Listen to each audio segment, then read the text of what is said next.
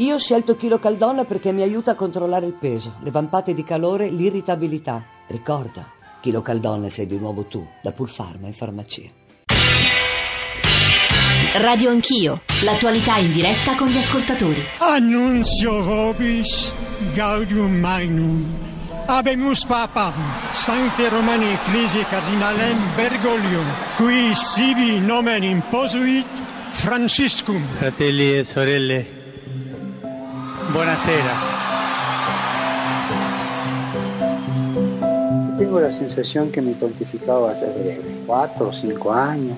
Es como una sensación un poco vaga. È vero che non si può reagire violentemente, ma se dice una parolaccia contro la mia mamma, ma gli aspetta un pugno. Ma è normale. Se una persona è gay e cerca il Signore, ma chi sono io per giudicarla? Io mi domando se la cosiddetta teoria del gender non sia anche espressione di una rassegnazione che mira a cancellare la differenza sessuale perché non sa più confrontarsi con essa. Eh, rischiamo di fare un passo indietro. Le chiese, le parrocchie, le istituzioni con le porte chiuse non si devono chiamare chiese, si devono chiamare musei. Ogni parrocchia, ogni comunità religiosa, ogni monastero, ogni santuario d'Europa ospiti una famiglia di profughi. L'andrangheta è questo, adorazione del male e disprezzo del bene comune. Non sono in comunione con Dio, sono scomunicati. Questo sacerdote deve portare questo bambino, questa bambina, questo ragazzo, questa ragazza alla santità e questo invece di portarlo alla santità abusa loro e questo è gravissimo. Un sacerdote che fa questo tradisce il corpo del Signore.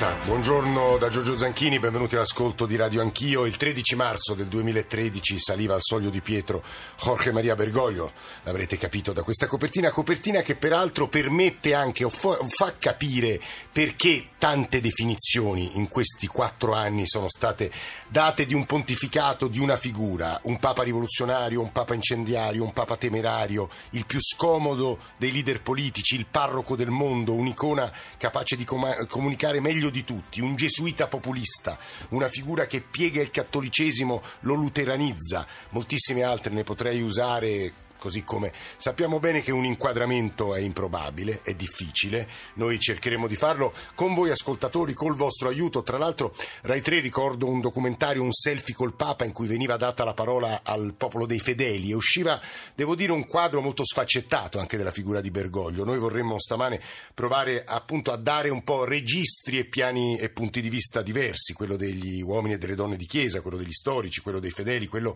degli osservatori, dei laici anche.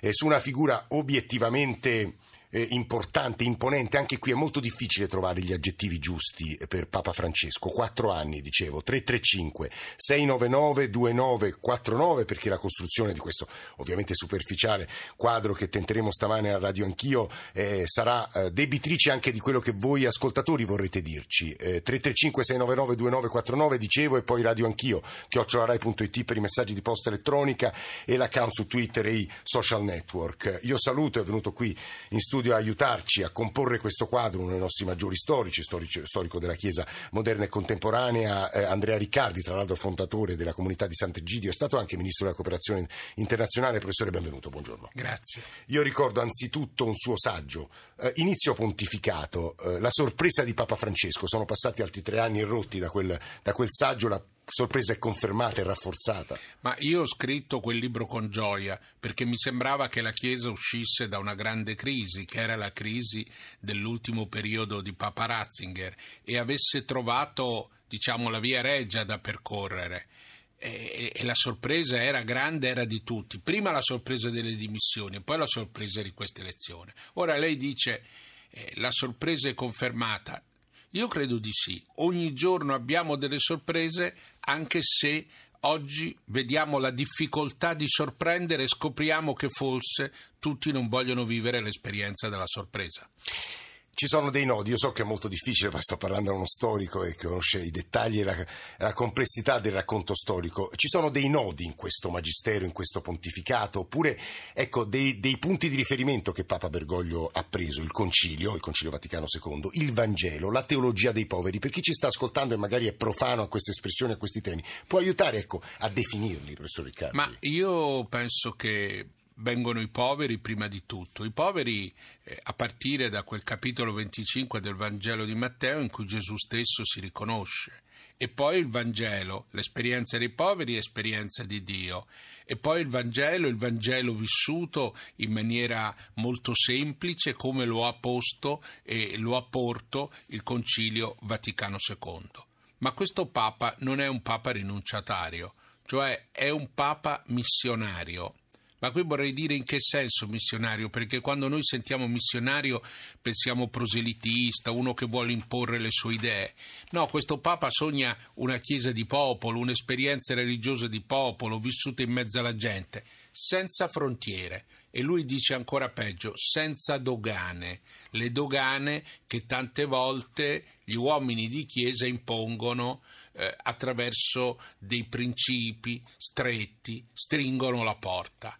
E qui in un certo senso c'è stato un rovesciamento dell'immagine di Chiesa da minoranza coesa, eh, precisa, con le sue frontiere, attorno a certi principi, a un popolo che evidentemente è un popolo confuso in cui mi sembra questo Papa si trovi a suo agio spiritualmente, certo, ma anche fisicamente a suo agio.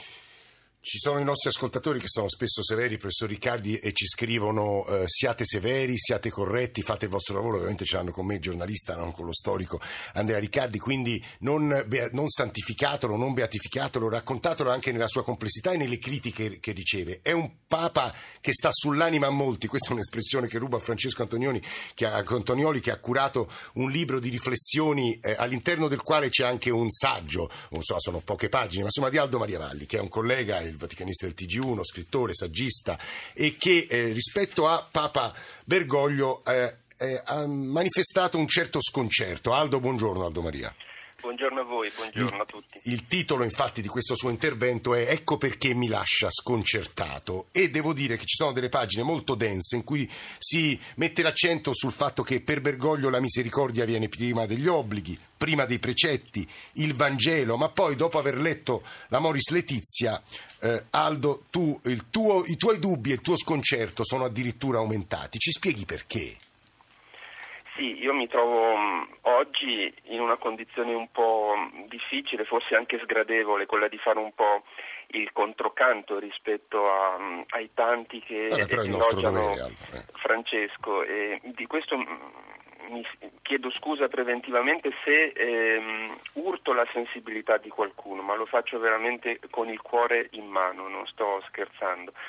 E, ehm, Ecco, io ho apprezzato inizialmente moltissimo Francesco per la sua capacità di annunciare il Vangelo di Gesù senza insistere più di tanto sulle obbligazioni morali derivanti eh, dal Vangelo. Io credo che la Chiesa per troppo tempo abbia fatto il contrario, allontanandosi in questo modo dal, dalle persone, eh, riuscendo difficile ecco, da, da comprendere e da mm, apprezzare. Mm. La sua operazione quindi inizialmente mi è piaciuta, alla distanza però mi sembra che sia emersa purtroppo, devo dirlo, e lo dico da credente, una certa superficialità, una certa genericità e parto proprio dal principio della misericordia che è così centrale in Francesco.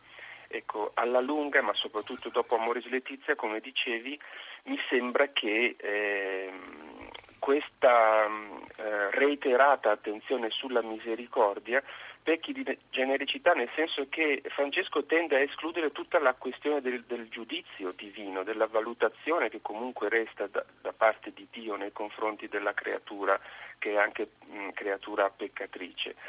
E, mh, si arriva quasi eh, a sostenere per questa via che Dio è obbligato a perdonare, come se ci fosse un dovere di Dio al perdono e quindi un diritto dell'uomo a essere perdonato. Aldo, ti interrompo, ma ovviamente poi ti farò proseguire questo discorso che, eh, sul quale rifletteremo anche con Andrea Riccardi, perché abbiamo pensato di intervistare un sacerdote che esprime la difficoltà di essere intermediario, diciamo, fra il Papa e i fedeli, con un Papa che manda dei messaggi eh, quali eh, quelli che abbiamo provato a descrivere all'inizio. Lui eh, si chiama Don Giuliano Fiorentini ed è un parroco della periferia di Iesi, poi lavora nella comunità Oikos, che è una comunità che si occupa di tossicodipendenti, e Alessandro Forlani gli ha chiesto anzitutto un po' di lumi eh, sul fatto che eh, eh alcuni parrocchiani eh, chiedono, eh, ricevono la richiesta di ehm, perdono, insomma chiedono parrocchiani divorziati o parrocchiani che chiedono appunto di accedere ai sacramenti perché hanno sentito il Papa e sono molto confusi. E le parole ci dice insomma, che Don Giuliano Fiorentini ha risposto a Alessandro Forlani sono secondo me un po' in linea con quello che stavi dicendo tu, ma sicuramente interessanti. Radio Anch'io. Quali sono le difficoltà nella spiegazione, per così dire, delle novità eh, pastorali di Francesco che lei incontra nel suo ministero? Il problema è un po' più difficile, un po' più complicato, anche. è proprio quello che riguarda la situazione dei divorziati risposati, dei conviventi, perché sembra che l'apertura del Papa abbia tolto ogni tipo di divieto o di, o di problematicità. Quindi avvicinarsi da... ai sacramenti, anche magari fare da padrino in un battesimo. Dal punto di vista dottrinale e teologico secondo me l'ortodossia non permette tutte queste aperture, no? anche questi cardinali che si sono schierati contro e via dicendo. Quindi tutte le novità che vengono in qualche modo sparate sulla situazione del Papa Francesco vengono poi interpretate o prese a uso e consumo della propria posizione personale. Però sono soltanto i giornali che devono chiarire di più o è anche la Chiesa che deve in qualche modo chiarire meglio? Al vertice, speriamo che nessuno qua mi metta fuori dalla comunione ecclesiale, al vertice c'è un po' un eh, tira e molla tra il Papa e l'Episcopato che crea un po' di confusione. Bisognerebbe creare delle prassi, delle buone prassi che in qualche modo riescono a mettere un po' tutti d'accordo. E tra i fedeli in generale, quelli che invece frequentano di più la Chiesa, c'è eh, qualche disorientamento? Anche tra i sacerdoti, se, se, le devo dire proprio con chiarezza quello che penso. C'è chi la vive come una paura che si si allontani dall'ortodossia, che non ci si capisca più niente, questa è la paura di tutti. Quelli che hanno paura che cosa, di che cosa hanno paura? Di dover cambiare. Questo concetto di discernimento fa fatica a passare tra i fedeli? Fa fatica perché il problema qual è? È che eh, il Concilio poi non ha tradotto i canoni della Chiesa in una prassi consolidata nella comunità dei credenti. Sì, ha fatto delle grosse aperture, ma la Chiesa è rimasta quella che era. Dobbiamo capire che l'apertura è per portare il Signore a tutti quanti, ma l'apertura non vuol dire che eh, tutti quanti possano fare a meno di uno sforzo di conversione, lo facciamo noi, lo fa il Papa. Il problema è che chi magari si è un po' allontanato ormai da anni, perché noi abbiamo perso tutta la fascia che va dai 15 ai 40-45 anni, all'interno della Chiesa anche 50, questa lunga assenza molto probabilmente porta a parlare due lingue diverse. E il fatto di non capire che la convivenza non è uguale a, una, a un matrimonio nullo. E credere che Gesù Cristo è il figlio di Dio, che è morto e risorto per noi, e eh, avere il diritto soltanto umano, perché io sono lo zio di questo bambino che deve essere battezzato e non mi puoi, no, anche io non credo, non puoi tu no, eh, eliminarmi dall'idea che io lo possa seguire al battesimo, io dico a tutti, non vuol dire che tu voglia meno bene a questo bambino. E secondo lei da parte delle gerarchie dovrebbe esserci più chiarezza in questo senso? Secondo me sì, sia di sostegno, una chiarezza di sostegno. Grazie Don Giuliano. Basta che non mi manda, non mi manda il Santo Ufficio. No, no, non si preoccupi. Scherzo, eh. Aggiungo solo eh, un paio, senza essere troppo tecnici, di chiarimenti sul concetto di discernimento, il criterio teologico che Bergoglio prende da Ignazio. La persona può discernere il peccato dal peccatore e quindi avere un atteggiamento pastorale di apertura. Ne segue qui la critica, una sorta di luterizzazione del cattolicesimo. Aldo Maria Valli e poi il professor Riccardi che è qui accanto a me in studio. Aldo. Beh, intanto mi aggancio alle ultime parole del prete intervistato da Alessandro per dire che ecco, questo suo riferimento non mi mandate al Santo Uffizio fa capire che in Vaticano, ecco questa è un'altra questione che vorrei proporre anche al professor Riccardi che saluto, il clima non è bellissimo perché uno delle, delle, dei paradossi di questo pontificato è che questo Papa tanto misericordioso all'esterno pare aver instaurato un clima piuttosto eh, difficile all'interno delle mura vaticane. Eh, ma eh, riprendendo le mie perplessità, accennavo ad Amoris Letizia. Ecco, lungo la via di Amoris Letizia, mi riferisco soprattutto al capitolo ottavo, eh, si arriva a sostenere che la morale del caso per caso, della singola situazione individuale e soggettiva, deve prendere il posto della norma generale. Sì. E su questa strada dove si finisce se non nel soggettivismo? Cioè, cioè, è il soggetto che valuta in base alla propria esperienza e dunque in quel relativismo che Benedetto XVI aveva tanto. Queste, Aldo Maria Valli, sembrano, sembreranno ai profani, ai non credenti, ai laici, agli atei delle discussioni marziane, ma sono discussioni importantissime per il mondo della Chiesa, lo dico al professor Riccardi. Ecco. Sì, sono discussioni molto importanti per il mondo della Chiesa e in un certo senso coinvolgono il mondo laico perché questo Papa, ed è l'accusa che gli fanno piace al mondo laico eh, esatto. e i suoi detrattori dicono eh, piace più al mondo laico che al mondo cattolico. Ora io vorrei dire qualcosa su quanto diceva questo sacerdote di Esi e poi Aldo Maria Valli che saluto per cui ho molto rispetto. Beh, innanzitutto in Vaticano lo sconcerto che anch'io stesso ho di fronte a Papa Bergoglio è che lui si tiene i suoi oppositori in posti di responsabilità. Cioè, mentre Paolo VI smontò tutta la curia precedente mettendo uomini suoi, questo Papa governa con un governo in cui in un certo senso è in minoranza. E mai io ho visto nella Chiesa Cattolica, a mia memoria di storico, un Papa così contestato come è contestato Francesco e che accetta tranquillamente questa contestazione. Mai avremmo sentito e sarebbe stato permesso a un sacerdote come quello di Iesi dire queste cose alla radio o se le avesse dette sarebbe stato definito un prete conservatore. C'è un clima nuovo nella Chiesa di dibattito e anche di fortissima opposizione al Papa. Noi questo lo dobbiamo riconoscere perché lo vediamo ogni giorno. Perché c'è questo? Amore per l'ortodossia? Certo, indubbiamente, e questa è anche una grande tradizione positiva della Chiesa.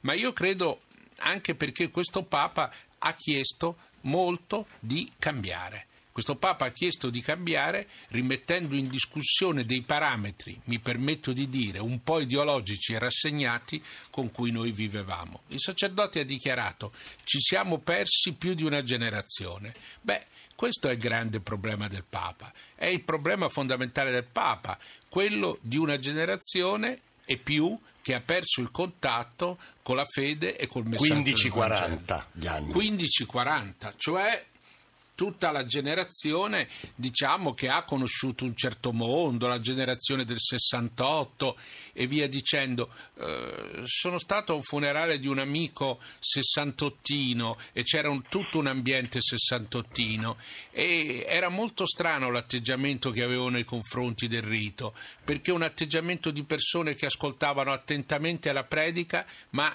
vivevano, erano in un mondo che non era il loro mondo, pur essendo probabilmente in gran parte di origine cattolica.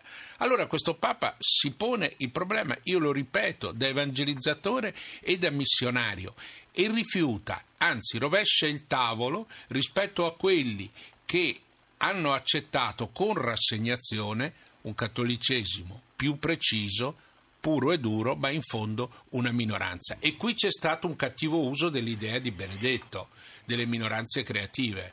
Eh, io fermo Andrea Riccardi perché stiamo dando la linea al giornale radio. Devo dire ai nostri ascoltatori, ad esempio, tra gli aspetti che criticano di più del magistero della parola, della pastorale di Papa Bergoglio, c'è l'apertura totale verso eh, rifugiati, profughi e migranti. Questo è un punto che devo dire divide moltissimo anche chi ci sta ascoltando e sul quale anche come fondatore della comunità di Sant'Egidio Andrea Riccardi vorrei rivolgere qualche domanda. Ringrazio anche per gli stimoli Aldo Maria Valli, eh, il giornale radio delle 9 e torniamo assieme in diretta con altre voci, altri nodi credo altri temi importanti.